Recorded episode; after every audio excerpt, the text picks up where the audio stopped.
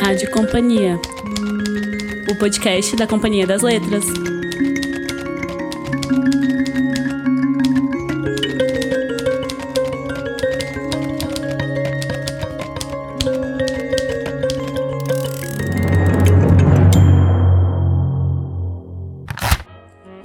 Rádio Companhia, o podcast da Companhia das Letras. Eu sou Marina Pastori e esse é o nosso primeiro podcast do ano. A Rádio Companhia está de volta depois de longas férias.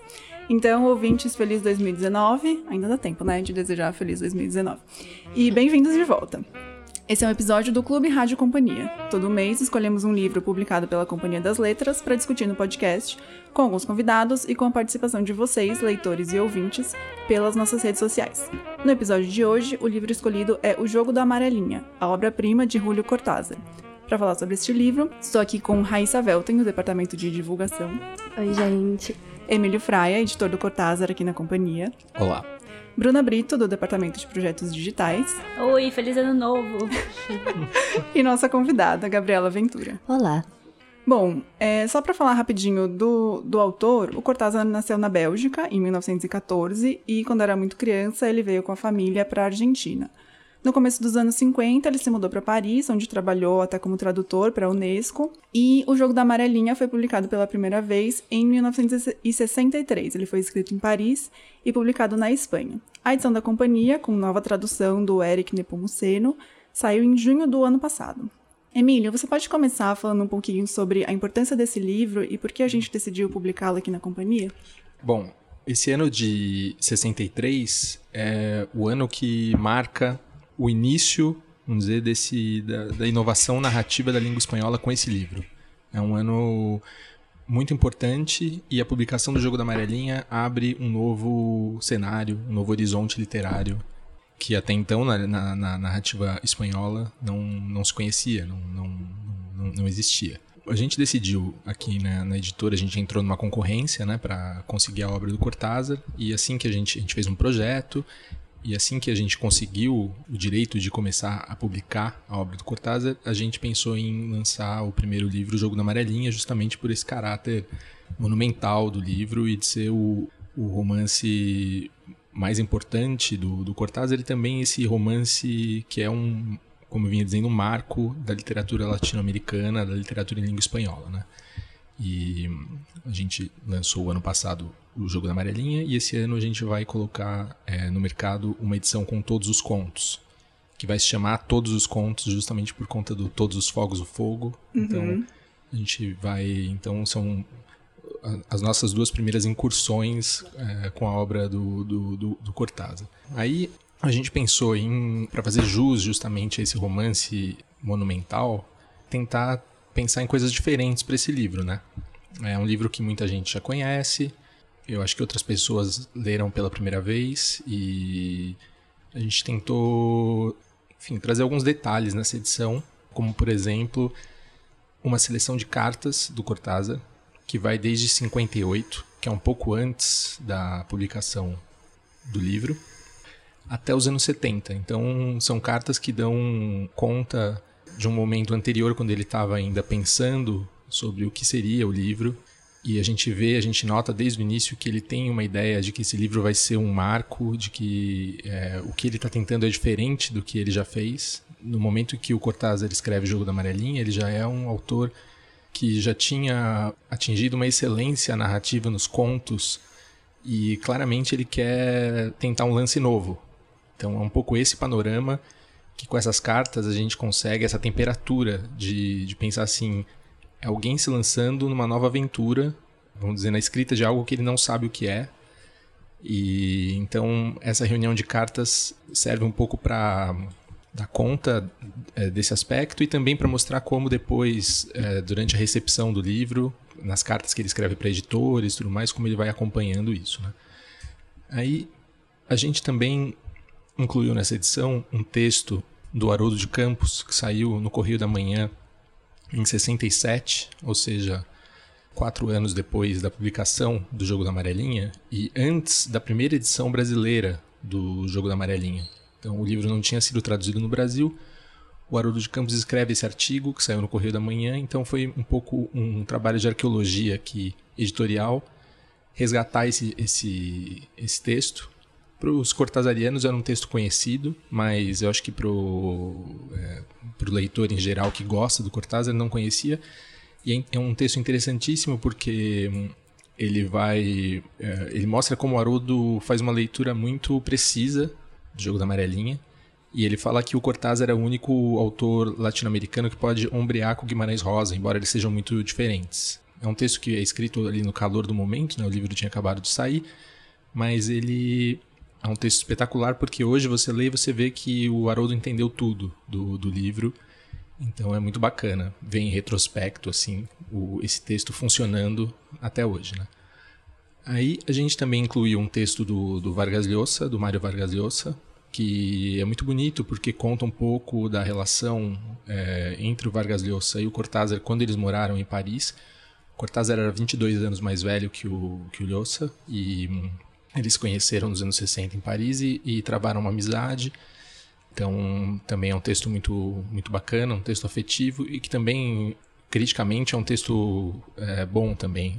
E, por fim, um, um texto de um crítico peruano chamado Julio Ortega, que ele vai falar de um aspecto que sempre se fala quando se fala do jogo da amarelinha, mas que nos últimos tempos ganhou, vamos dizer, uma relevância maior, que é o jogo da amarelinha é um livro de exilados, né?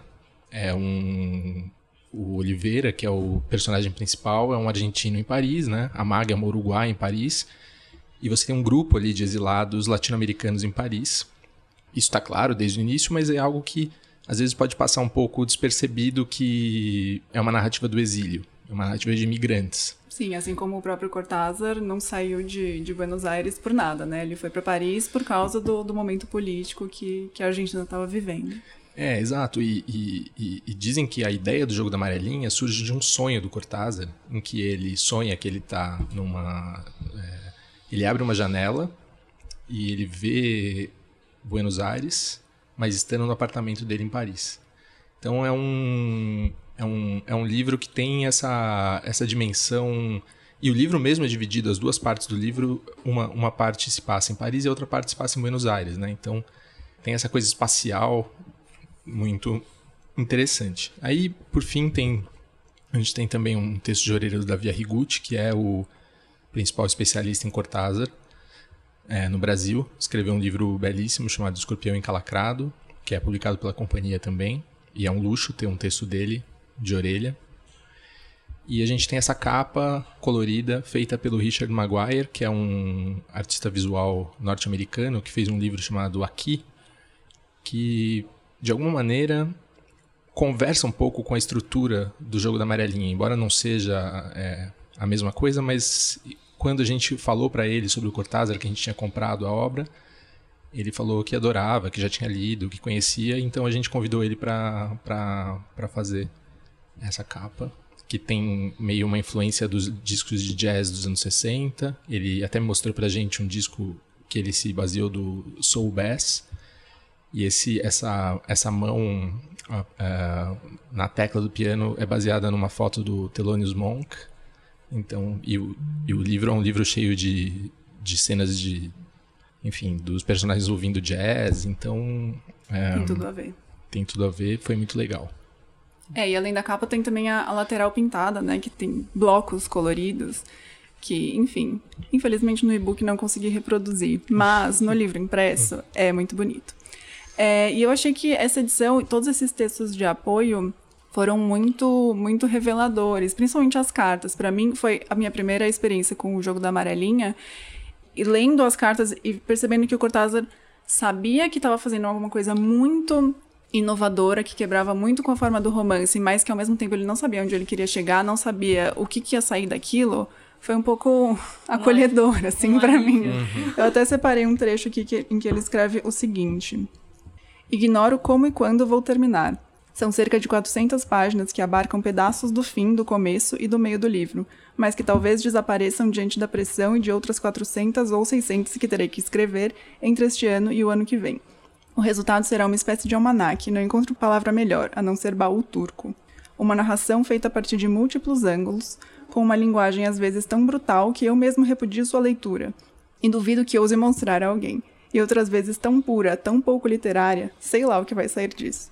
esse sei lá o que vai sair disso, para mim foi ótimo. Porque assim, no começo, principalmente, para mim era sei lá o que eu tô lendo. Aham. Eu acho que eu queria começar conversando com vocês sobre a experiência de leitura de cada uma. É, eu e a Bruna, a gente tinha combinado que eu ia ler na ordem. Porque o livro tem três ordens sugeridas, né? A primeira que é a ordem sequencial ali, do capítulo 1 ao capítulo 56. E a segunda, que é uma ordem que o Cortázar sugere ali no começo do livro, que você vai pulando de um capítulo para o outro, e a terceira, que é o que você quiser, né? Você pode, teoricamente, entrar em qualquer ponto do livro e fazer o seu próprio livro.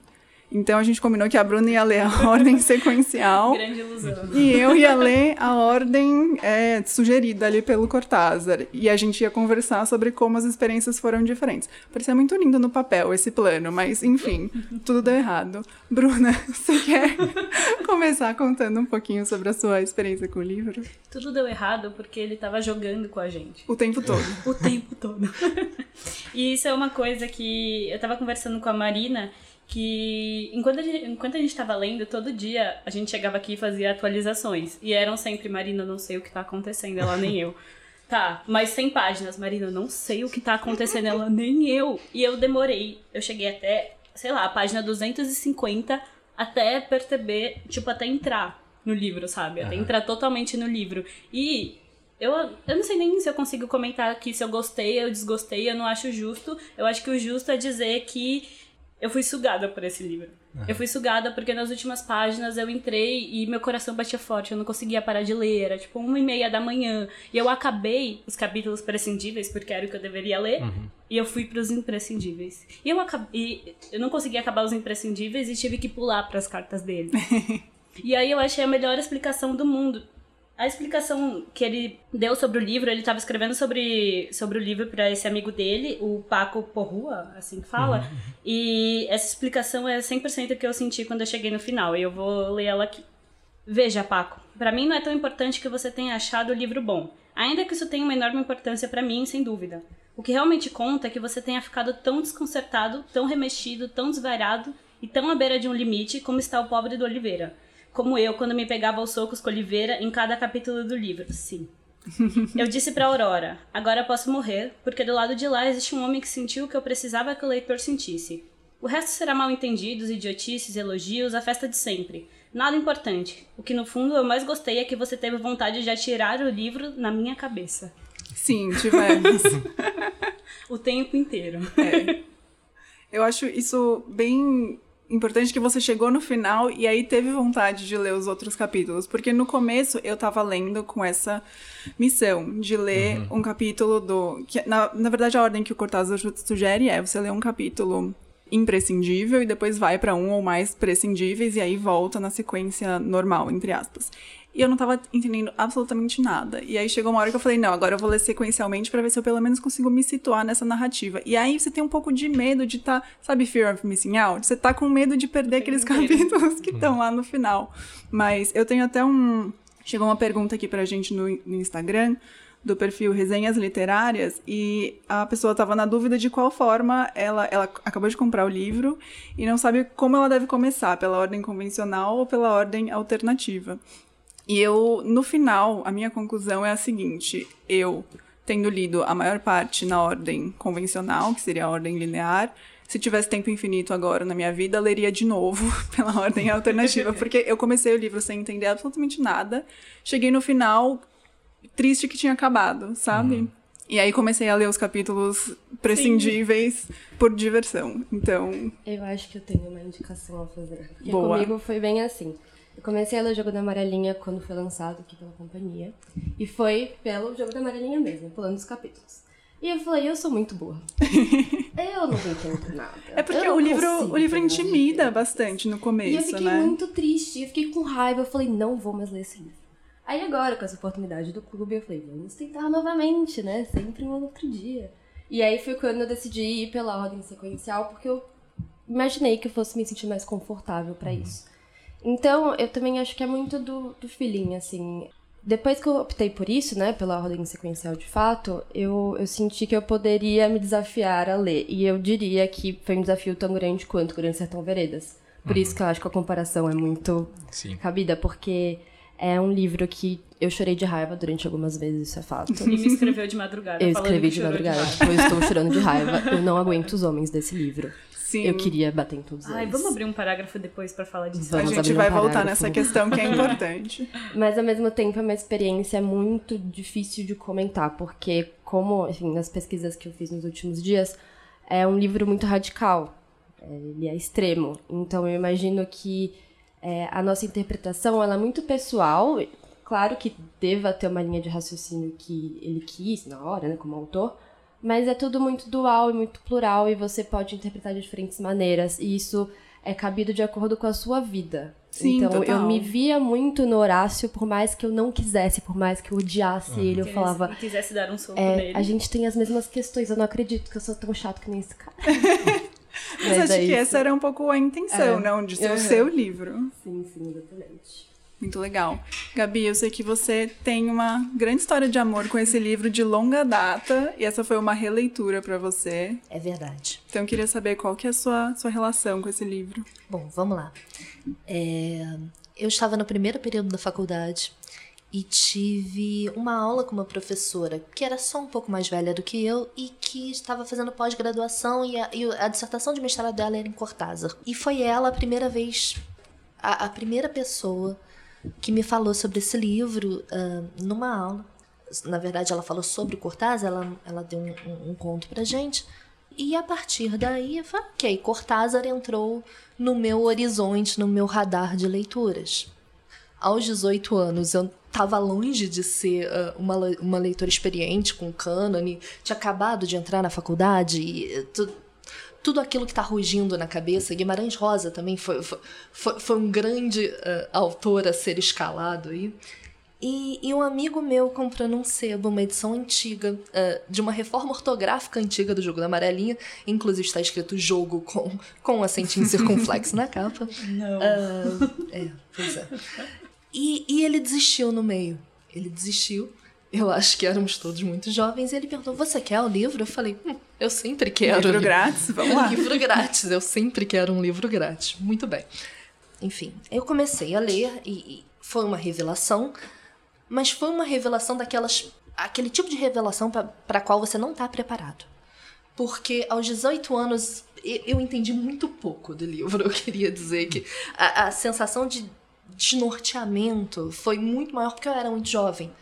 E eu acho que esse fator do desnorteamento, ah, que acabou baseando todas as minhas releituras depois, a partir do qual ah, eu, eu fiz os meus percursos com Cortázar, eu acho que foi a melhor época possível para ter tido a primeira leitura do livro. Porque o efeito que o Cortázar queria, queria chegar, o lugar ao qual ele queria chegar, eu cheguei muito rápido. Eu falei, meu Deus, o que, que está acontecendo entre Paris e Buenos Aires? O que são essas pessoas? O que é esse modo de vida que sequer entrava na minha cabeça nessa época? Por exemplo, uma das minhas grandes surpresas, e eu demorei muito para perceber isso no livro, foi como os personagens não tinham a minha idade. Porque no início são vários vagabundos em Paris. Sim. Eu achei que todo mundo tinha 18, 20 anos. Você imagina um monte de estudante na primeira faculdade. Exato. Tipo, quem é que, quem é que tem tempo pra vagabundear? Os adultos da minha vida, obviamente, estavam envolvidos com outras questões. Sim, questões total, de um mundo total. concreto. Então, quando eu chego e, tipo, o Oliveira passou dos 40, Isso foi um choque absurdo. a, a, a maga, eles, eles não dizem exatamente quanto, mas dizem que ela é um pouco mais nova. Mas o Oliveira assim, né, passou um dos. pouco. do- exato. O Oliveira passou dos 40. Todo o pessoal do Clube da Serpente tá mais ou menos por ali. O Gregorovius já tá ali nos 50. Então, assim. Eu tomei um choque. Era um Uhum. outro modo de vida. Essa gente conversando sobre jazz, sobre literatura, sobre filosofia, a teoria literária, o Morelli que entra no meio. Eu fiquei desnorteada e eu pensei, nossa, eu, eu quero essa vida pra mim, sabe? Então, assim, pra mim foi uma experiência muito, muito interessante aos 18 anos. Claro, ao longo dos anos eu, eu comecei a ter mais familiaridade com leitura, a ser uma leitora um pouco mais experiente, comecei a pegar mais as referências. O livro foi ganhando outras camadas.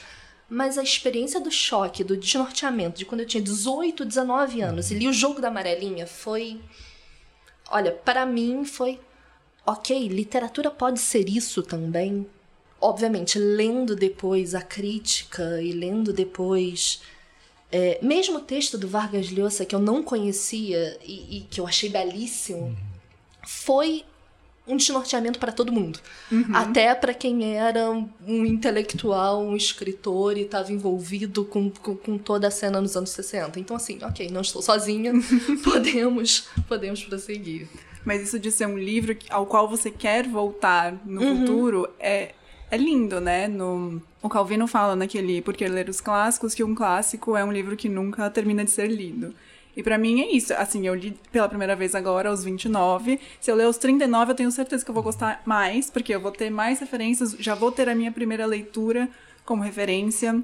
Se eu ler aos 49 ou 59, vai tudo, né, se transformando num outro livro. Então, acho isso muito lindo. Sim. Isso que você falou do, de ter contato com outro modo de vida com o qual a gente nem, nem pensava que poderia existir para pessoas adultas. A gente recebeu um comentário da Natália Barbosa no Instagram que diz que o livro mexeu com a angústia que ela sente diante da geração dela, cada vez mais di- distante do respeito ao tempo. Quer dizer, como a gente tá tão sempre ocupado e com as nossas notificações no celular, a gente sempre tem algum, alguma coisa para fazer, alguma coisa para ler, algum lugar para estar, e a gente nunca consegue parar e respeitar o tempo. Enfim, nunca, não existem clubes da serpente hoje em dia onde a gente só vai pra casa das pessoas num apartamento minúsculo, ficar sentado no chão ouvindo jazz.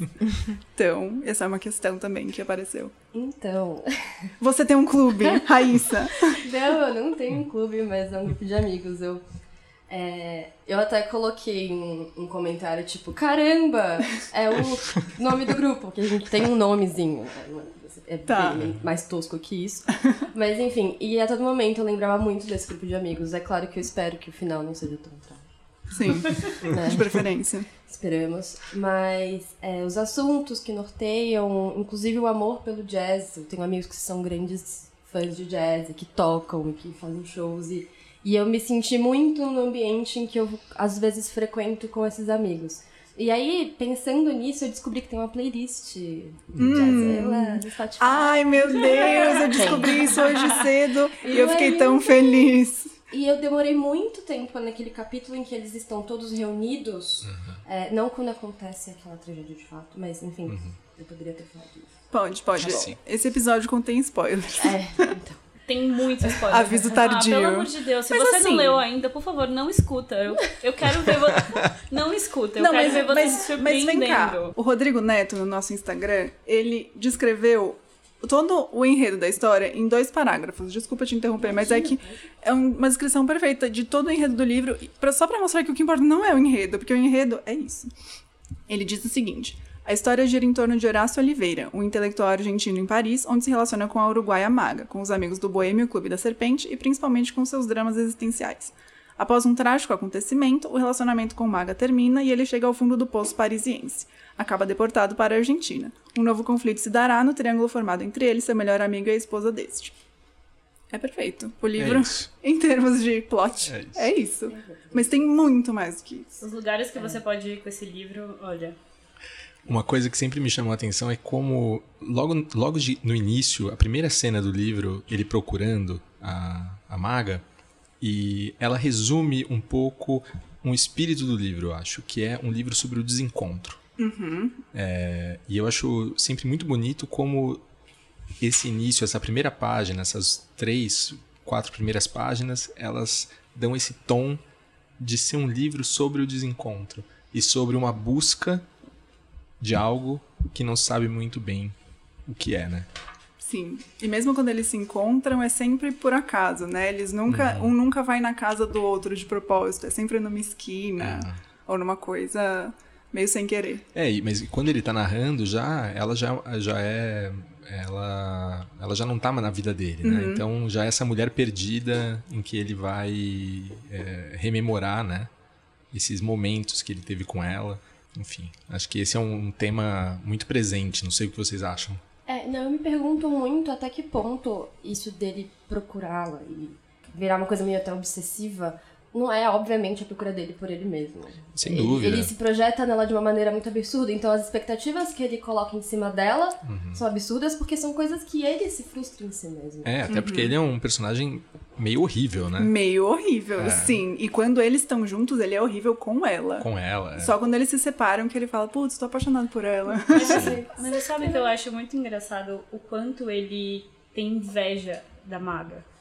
É visível o quanto ele tem inveja dela e eu acho que esse ódio é despeito, sabe? Ele, ela vive uma vida muito diferente da dele, apesar deles estarem juntos no mesmo lugar, porque dentro da cabeça dela parece que tudo flui de uma maneira melhor, sabe? Parece que ela, ela tá lá aproveitando e vivendo enquanto ele tá só pensando sobre viver. Nossa, eu acho que ele super, tem, super. ele tem raiva disso. Eu separei um trecho que diz exatamente isso e que é, eu acho que ilumina muito essa relação.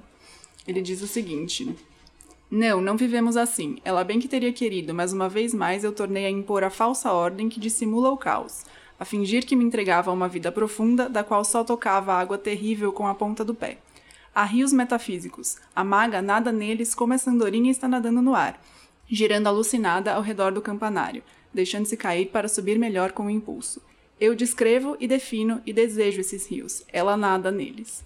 Putz, acho Perfeito. lindo esse trecho, lindo. E é exatamente isso. Ela vive e ele fica lá fumando, tomando mate. Eu acho ótimo porque você tem essa questão de. A, a primeira coisa que as pessoas lembram quando, pensa- quando se pensa no jogo da amarelinha é justamente a relação Oliveira-Maga. Mas, no fundo, no fundo, a relação mesmo, tal qual ela é recontada, pelo menos o ápice da relação, é muito breve. O ápice chega no capítulo 8, que é o capítulo que todo mundo gosta de mandar para o crush. Né? É o sete, é o É o sete. 7, Eu vou- eu perdão. É, perdão, é o 7.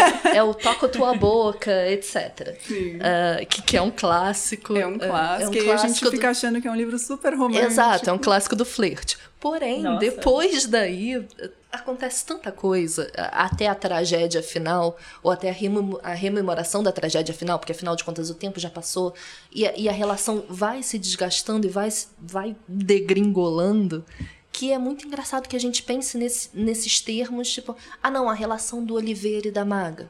Mas não, mesmo depois, quando ele tá em Buenos Aires ele continua procurando a maga, e ele vai ver a maga Natalita, ele vai ver a maga ah, em, várias, em, em várias questões, é aquele amor que, obviamente, como você disse, prescinde da pessoa, porque é muito um, um- amor que gira em torno de eu estou sentindo algo, mas é- é- eu gosto do jogo intelectual de estar enamorado, eu não preciso estar com a pessoa. Mesmo porque quando a gente dividia um quartinho, a gente só brigava, e, enfim. O amor real, a pessoa real não me interessa, me interessa a questão intelectual aí sobre o amor. Sim. Eu acho isso muito interessante.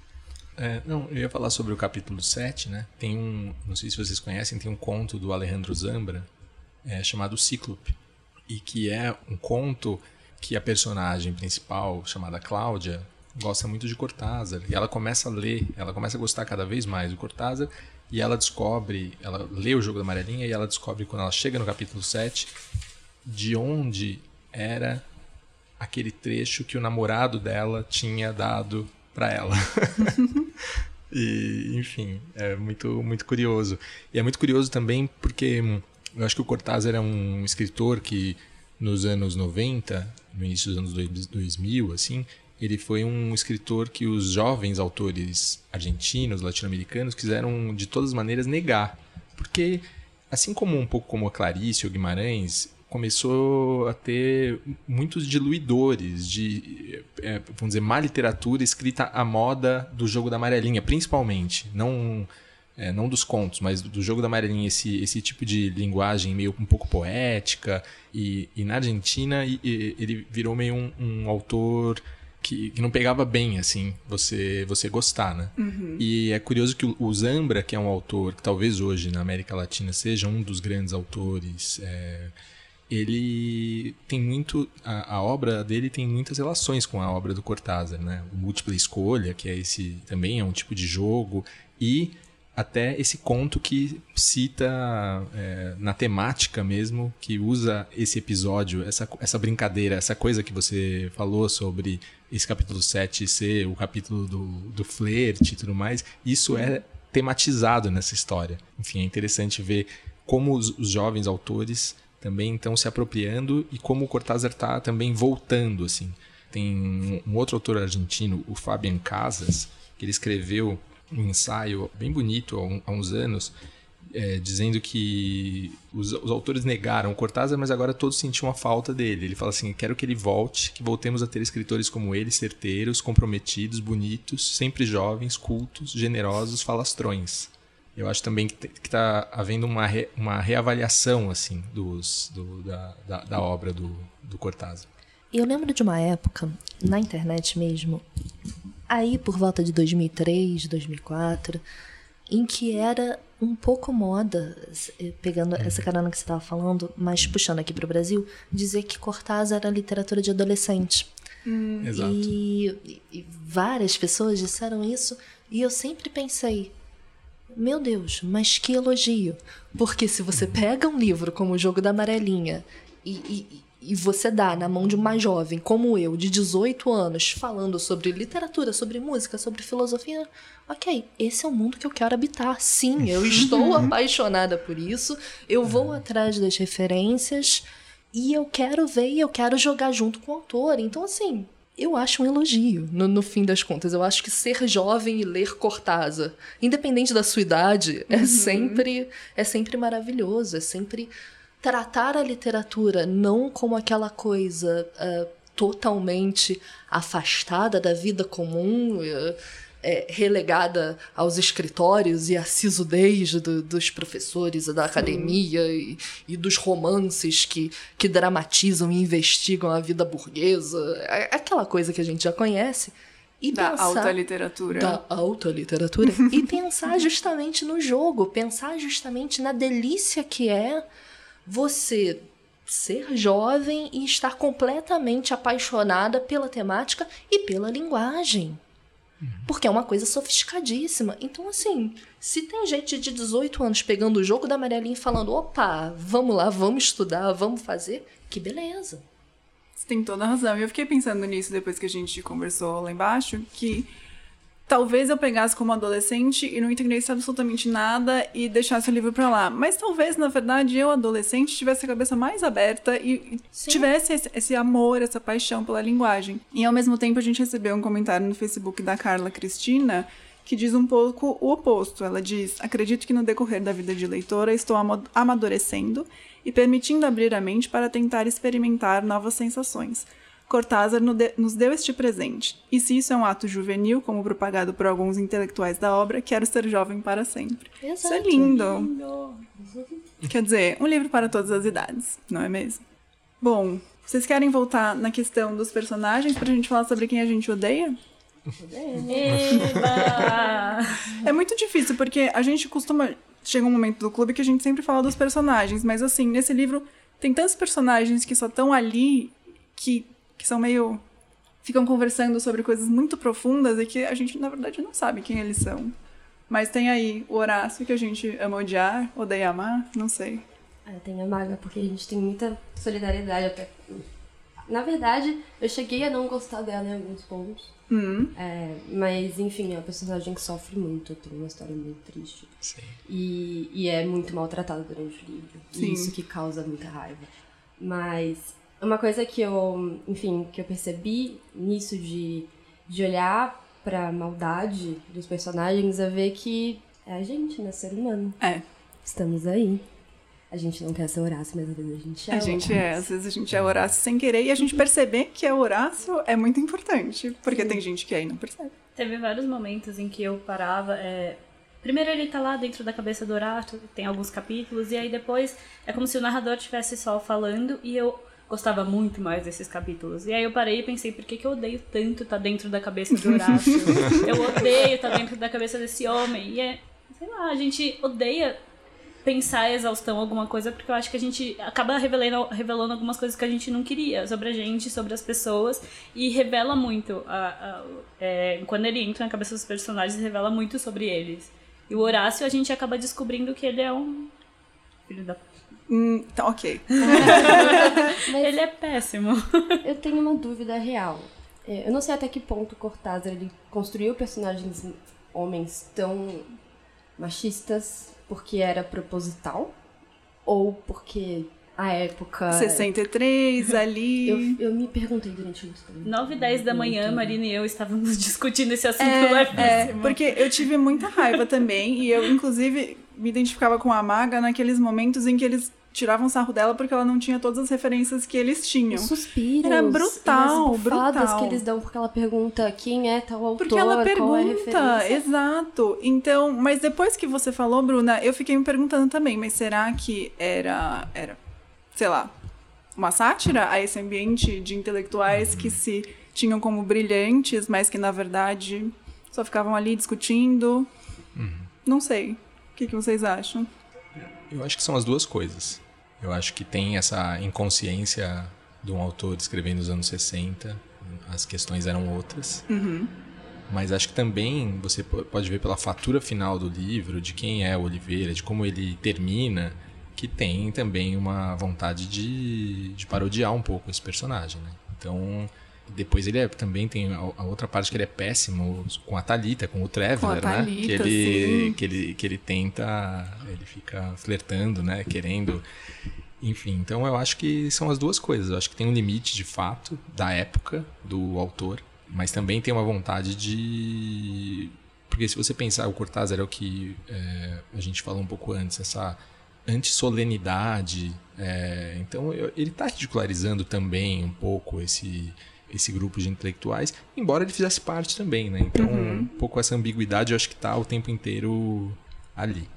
Eu acho que tem duas coisas aí. A primeira é, é claro, a, a gente não pode perder a perspectiva do tempo histórico, né? De, de, de ser 63 e ser uma outra época, um outro autor, uma outra visão de mundo. Mas ao mesmo tempo é maravilhoso, porque a cada releitura eu odeio mais o Oliveira. Isso é absolutamente proposital. Porque o Oliveira é insuportável. Um ódio atemporal, Ele- bonito. Exato. Ele não é só. É é porque a primeira vez que eu li, eu era muito jovem e eu fiquei encantada.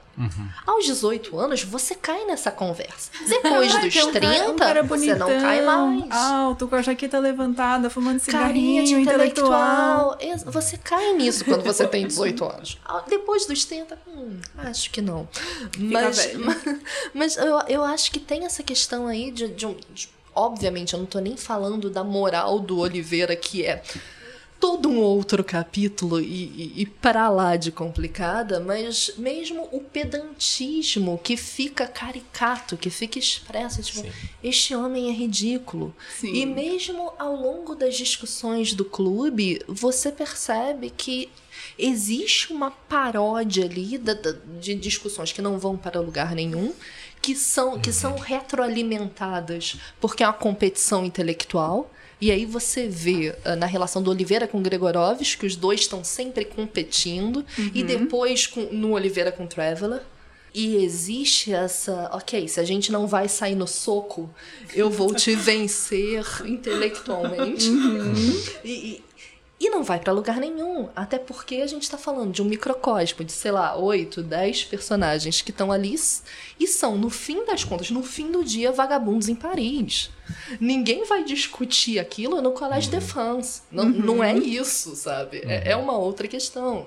Então, eu acho que pensar nisso é maravilhoso. É tipo. É quando você se enfia naquela discussão, naquela discussão com o seu amigo que você quer vencer porque você quer vencer. Pela honra. Pela honra. Você sabe que é muito engraçado, porque eu tenho uma amiga que chama Fernanda Almeida. Ela sempre me falou desse livro, ela é completamente obcecada por esse livro. Ela tem uma tatuagem desse livro. E aí ela tentou me emprestar uma vez e eu não, não avancei na leitura.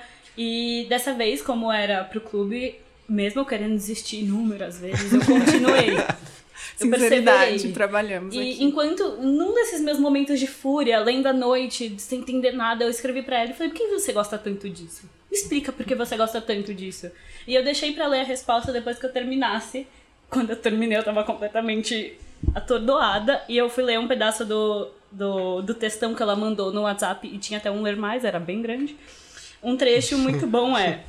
O que é doido, porque muita gente diz que não consegue entrar no jogo por causa justamente do pedantismo, das citações e referências. Mas para mim sempre chegou como se fosse uma enorme gargalhada sobre o pedantismo, na verdade. Ele usa todos os recursos que a literatura séria, entre aspas, usa para escrever uma, um romanção, mas transforma isso num jogo e convida a gente para descobrir dentro do jogo uma outra lógica de leitura, de humor e de referências. Isso, isso me deixou bem, bem bolado. E tem um, eu, eu, vou, eu vou ler um trechinho de uma das cartas dele aqui que fala, vai um pouco nesse sentido. Ele fala assim que ele está escrevendo também para um, o Jean Barnabé, que é um editor, ele fala assim: a verdade, a triste ou bela verdade é que cada vez gosto menos de romances, da arte romanesca tal como é praticada nesses tempos. O que estou escrevendo agora será, se algum dia eu terminar, algo assim como um anti-romance, uma tentativa de romper os moldes em que esse gênero está petrificado. Acho que tem essa vontade ou uma energia, não sei se ele conseguiu ou não, né?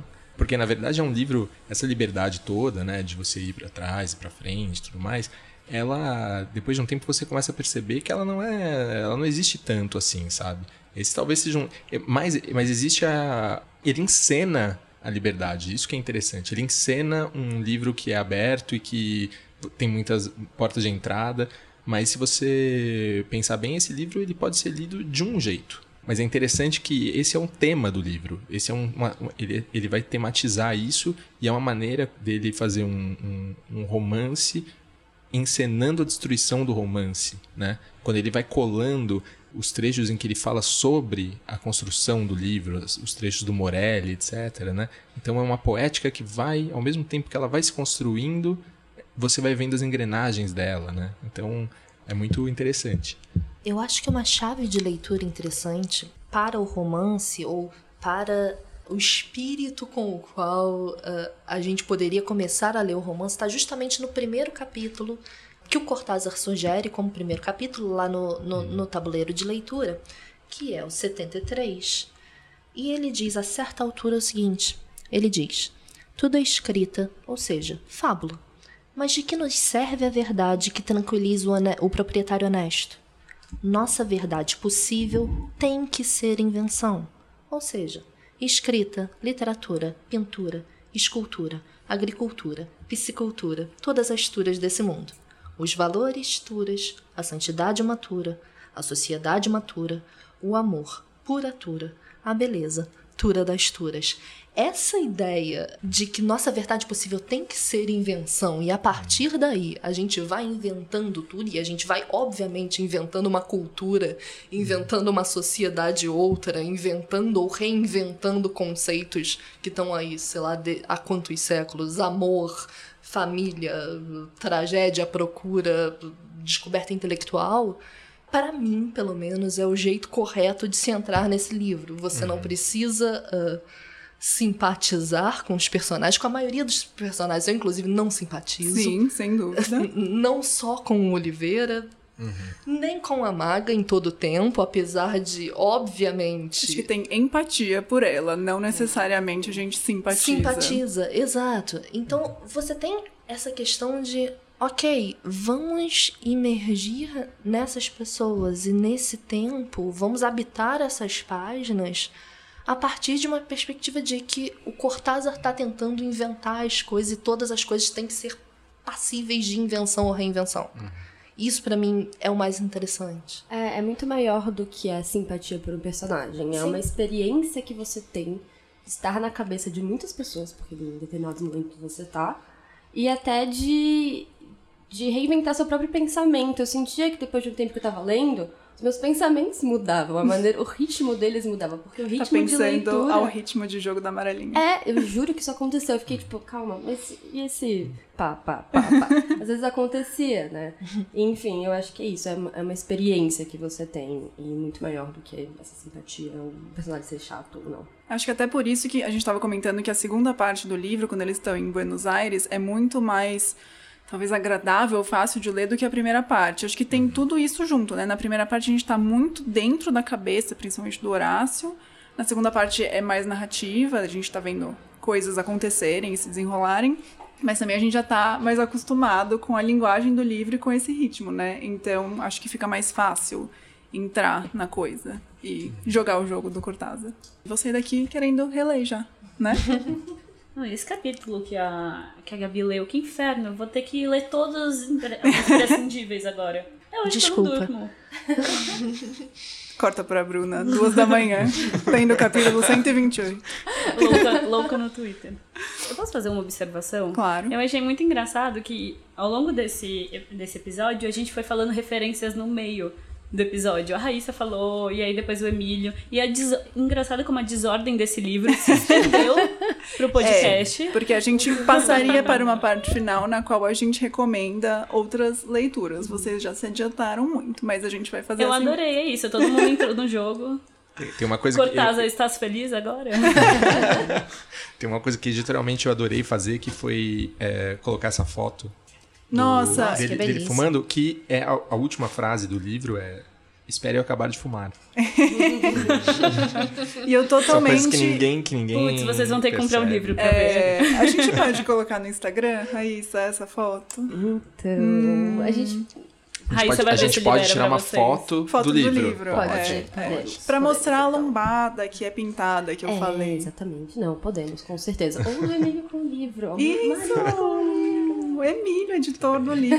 Mas eu 100% imaginava o Horácio como essa foto. Tipo, a jaquetinha, Ah, o sim. cigarro, o cabelo... Ai, tudo. Tudo. Eu queria terminar, já que a gente falou tanto das nossas experiências de leitura, com um comentário da Bruna Carvalho, que ela deixou no nosso Instagram. Voltando àquela parte de que o capítulo 7 é a porta de entrada para muita gente, ela diz o seguinte: Eu peguei o livro na biblioteca da faculdade depois de ouvir uma música sobre um beijo de ciclopes, poético demais para deixar passar. O livro estava novinho, lombada perfeita, cheiro inebriante de livro novo. Quando terminei de ler Pulando na Amarelinha de Cortázar, ele tinha as marcas da minha leitura, mesmo com uma encadernação boa, o uso intenso faz isso com os livros. Acho lindo. No entanto, percebi que eu realmente tinha sido a primeira leitora daquele exemplar, numa biblioteca pública. Quando ele voltou à prateleira, peguei uns post-its bem chamativos e sinalizei o livro. Avisei que aquele seria o livro mais diferente que o leitor se depararia numa vida. Uns seis meses depois, voltei a olhar para ele, capa sem brilho, lombada bem amassada, com uns rasgos. Nunca tive uma leitura mais satisfatória. Então, se você ainda não leu o Jogo da Amarelinha, fica aqui o convite nosso e da Bruna. No final de todo episódio, a gente pede recomendações de coisas que quem leu e gostou do Jogo da Amarelinha também pode gostar. Emílio, só para retomar, você falou que a gente vai lançar mais Cortázar esse ano. É, no segundo semestre chegam os contos completos. É, é o que a gente está trabalhando agora. É um Cortázar que tem a ver com o jogo da amarelinha, mas ao mesmo tempo não tem. É muito interessante. Eu sou fã do jogo da amarelinha, mas eu sou muito, muito fã dos contos. Então a gente vai ter aí todos os principais livros, Bestiário, todos os Fogos do Fogo, as Armas Secretas, e é. Eu acho que é o Cortázar mais poderoso. Ótimo. Alguma outra sugestão que você queira deixar? De Cortázar? De Cortázar ou de outros autores, o que você quiser, o que seu coração mandar. O que o seu jogo da amarelinha, onde ele for parar. Eu não sei. A gente falou um pouco do, Do Zambra, né? né? Eu acho que é um autor que também é muito diferente, não tem a ver, mas eu acho que é alguém que é, dialoga um pouco com o espírito, com essa energia do Cortázar hoje em dia. Legal. Você sabe o nome desse conto que você falou do Zambra? É o Cíclope. O Ciclo. É, eu acho que ele não está publicado em livro, é, mas é bem interessante, porque trata dessa personagem que descobre que o namorado mandou o capítulo 7 do Jogo da Amarelinha dizendo que era dele.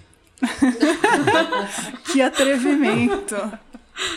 Raíssa, você deixou a recomendação da playlist Jazzuela, Ah, que sim, olha aqui, tá nas favor, minhas façam anotações. isso. Playlist Jazzuela KKK, porque é um nome maravilhoso. Mas assim, KKK, eu- precisou demorar um pouco a leitura desses capítulos, porque eu ficava. Tem uma hora, alguns momentos ele vai descrevendo a música e as sensações que a música imprime nele dos personagens. E aí eu ficava, tipo, esperando a música falar, tá. Qual é a parte que tem essa subida? Essa- Raíssa, Eu posso- uau, que Eu leitura! juro, mas é, enfim, Posso fazer um comentário totalmente pernalonga de batom aqui? Claro. Que, que ajudou muito ouvir um dos discos que, ele, que eles falam no, no livro. Na hora das reuniões, teve uma parte que eu tava lendo que tinham vários capítulos seguidos de reuniões e eu coloquei um dos discos pra tocar e foi uma boa ambientação. Isso, bem perna longa de batom, peço perdão. Tudo mas... bem, assim, eu esperava esse comentário de uma pessoa de 50 anos. Mas Mas é Tudo bem. Smith, tudo pra a mim, gente desculpa, pode, pessoal, a gente desculpa. pode se dar esse luxo de experimentar, Mas né? são todas essas músicas que tem lá. Então, assim. Ah, e vocês bem sabem que É a gente gosta de livros tristes por aqui, por que não músicas tristes, né? Exatamente. Tudo bem. Bom, mas eu indico então A Fúria da Silvia no Campo. Ah, não! Você roubou. Ia ser minha indicação, mas Ah, vai, então, continua. a gente reforça duplamente a indicação. Eu sou muito obcecada por esse livro. Enfim, são uma reunião de contos. E apesar de, enfim, ser dif- diferente do jogo da amarelinha, ah, eu acho que tem paralelos, né, entre Cortázar e a Silvina. Tem. Tem o, o conto preferido dele, é A Casa de Açúcar, que é um, um conto que tá nesse, nesse livro. Leiam, é muito bom. É uma experiência, eu achei tão. É claro, é muito diferente, mas é uma experi- experiência tão transformadora quanto, porque é, sei lá, inigualável, não sei. Uma coisa que. É um livro bem estranho. É, na época, diziam que o Cortázar e a Silvina eram os, os autores que melhor conseguiam colocar no papel um tipo de oralidade é, do, do espanhol da Argentina. Claro que hoje em dia a gente vê essas marcas e até é um pouco ingênuo, porque a literatura foi para outros lugares. Mas na época, eles eram autores muito atentos a, um, a, a como se falava nas classes baixas, os serviçais, é, e, e colocavam isso, era uma coisa meio nova, assim, a Silvina e o Cortázar. Nesse tema da oralidade, queria aproveitar para mandar um beijo pro tradutor, porque não deve ter sido fácil, né? Nossa. O tanto de neologismo que tem aqui, essas brincadeiras com a linguagem. Não, isso, isso já vale a, a edição, porque essa é a, a, a outra tradução do Jogo da Amarelinha, era uma tradução do final dos anos 60 no Brasil. Então, ou seja, tem uma atualização aqui de tudo, né? Então é um trabalho incrível do Eric. Eric Nepomuceno, Obrigada, Eric. você perseverou. Valeu, Eric.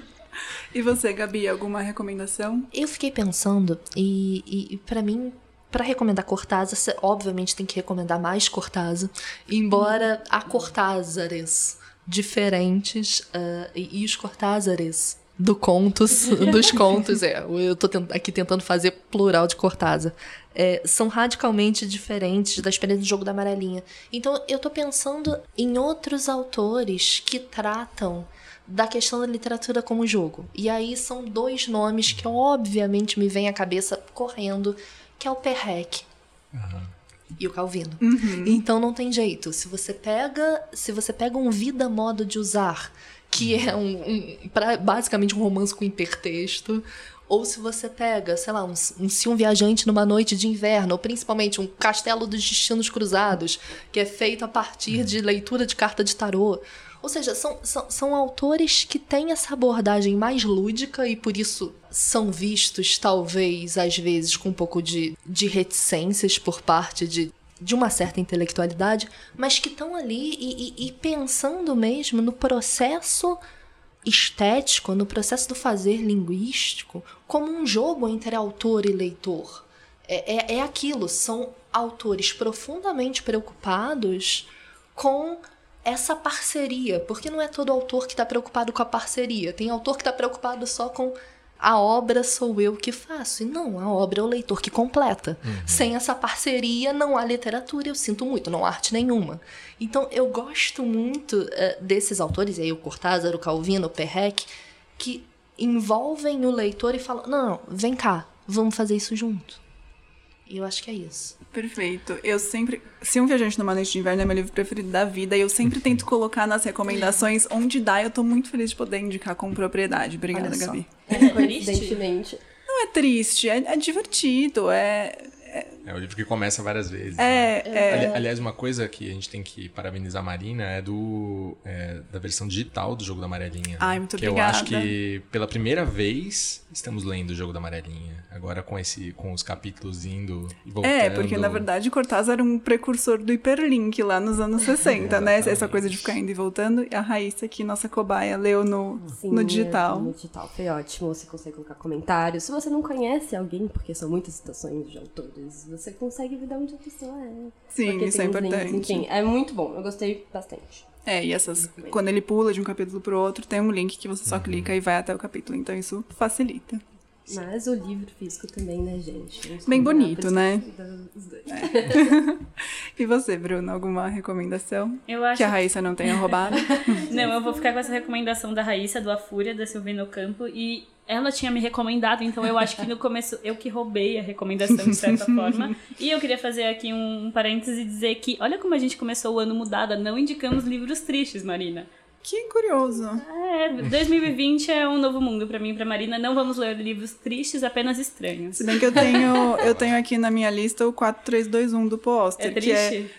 tem partes bem Ai, Marina, tristes, putz. tem enfim, que é um livro que tem não é exatamente uma leitura tão aberta, mas tem são quatro histórias meio paralelas, com o mesmo personagem, mas podem aco- acontecer quatro destinos diferentes pra ele, que é um livro incrível, mas tem partes bem tristes, Bruna. A gente pode fingir que eu terminei antes. Foco no estranho, foco no estranho. E por último, vou deixar também aqui uma recomendação do Tom Pinhão Coelho, que comentou no nosso Instagram, e ele mencionou o livro Dicionário Casar, do Milorad Pavic. Não conhecia esse livro e eu encontrei uma resenha no site A Escotilha que diz que ele é um livro que pode ser lido como dicionário, como romance, mas também como um pitoresco livro modelo de um curso de teoria da literatura. Achei curioso. Fica aí a indicação. Temos aqui também outro livro latino-americano interessante, que é o Romance Luminoso, do, é, do Mário Levreiro.